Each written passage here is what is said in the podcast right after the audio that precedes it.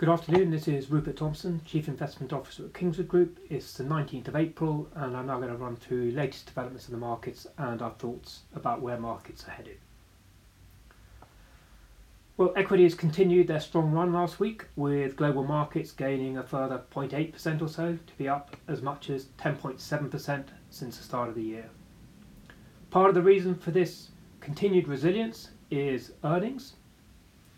The reporting season in the States kicked off last week, and basically the big banks all reported, and essentially they reported stellar results on the back of strong trading and advisory revenues. Earnings of US financial companies are now forecast in the first quarter to be up over 100% or so on a year earlier. For the S&P 500, which is the key US equity index, the market now expects growth of 30% or so, up from 25% all of a week ago. And just as important as the upward revisions to the current quarter, or the quarter just gone, earnings estimates for the remainder of the year are also being revised up. The strong news from the US has not just been limited to earnings. We had news that retail sales in March posted a gain of just under 10% on the back of the reopening of that economy, and also no doubt the $1,400 stimulus checks, which most Americans will now receive through the post. Coming months, we'll see very growth, very strong growth numbers um, across much of the world as the bulk of the world reopens. And China, it has to be said, is probably the one major exception to this. It is very much already past the peak rebounding growth, with this, the authorities now at the margin actually taking action to dampen rather than boost activity. We had the first quarter numbers out for Chinese GDP last week, and they showed GDP up as much as 18.4% on a year earlier. But if you look at the gain compared to the previous quarter, rather than a year ago, the gain was a much smaller 0.6%.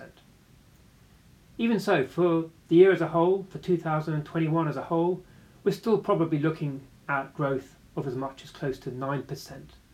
And that will be higher than almost any other major economy achieves, possibly with the exception of India. The global economic rebound is starting to be seen not just in the growth numbers, but also in the inflation numbers.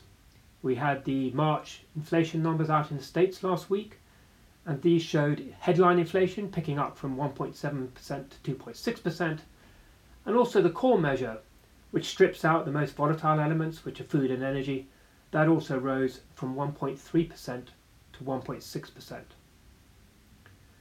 We're almost certainly going to see a further marked increase in inflation over the next couple of months, and this may well cause some jitteriness in markets, even though the Fed insists it will look through any such rise in inflation because it believes most of it will be largely temporary.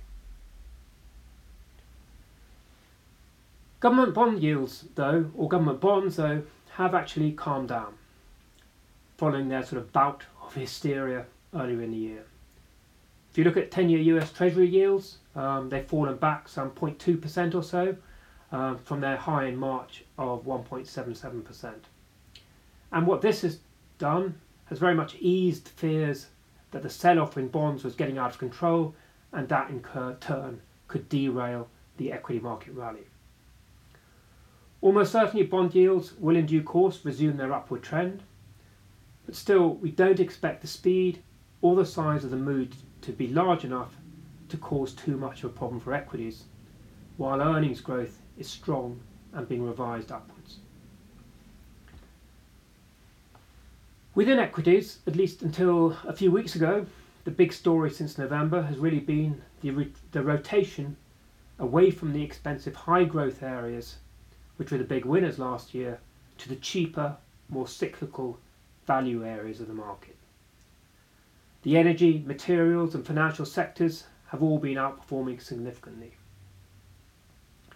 While the fall back in bond yields over the last few weeks or so has led to this rotation towards value unwinding a bit, but very much we expect this reversal to be only temporary. The combination of a strong economic rebound, a renewed upward trend in bond yields, and a still unusually large valuation gap between growth and value stocks all means that we expect this move in favour of value to resume later this year. The UK continues to stand out as one of the cheapest markets and should certainly benefit from this trend.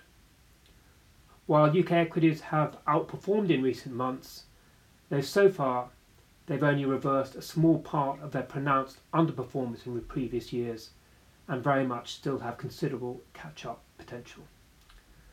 Well, that's our views for this week. Um, thank you for listening, and I'll be back again in a week's time.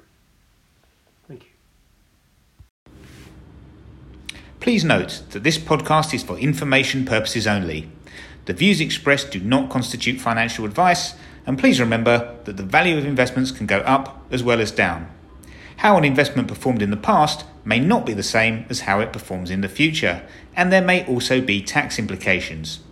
Should you require advice, please speak to a qualified financial advisor.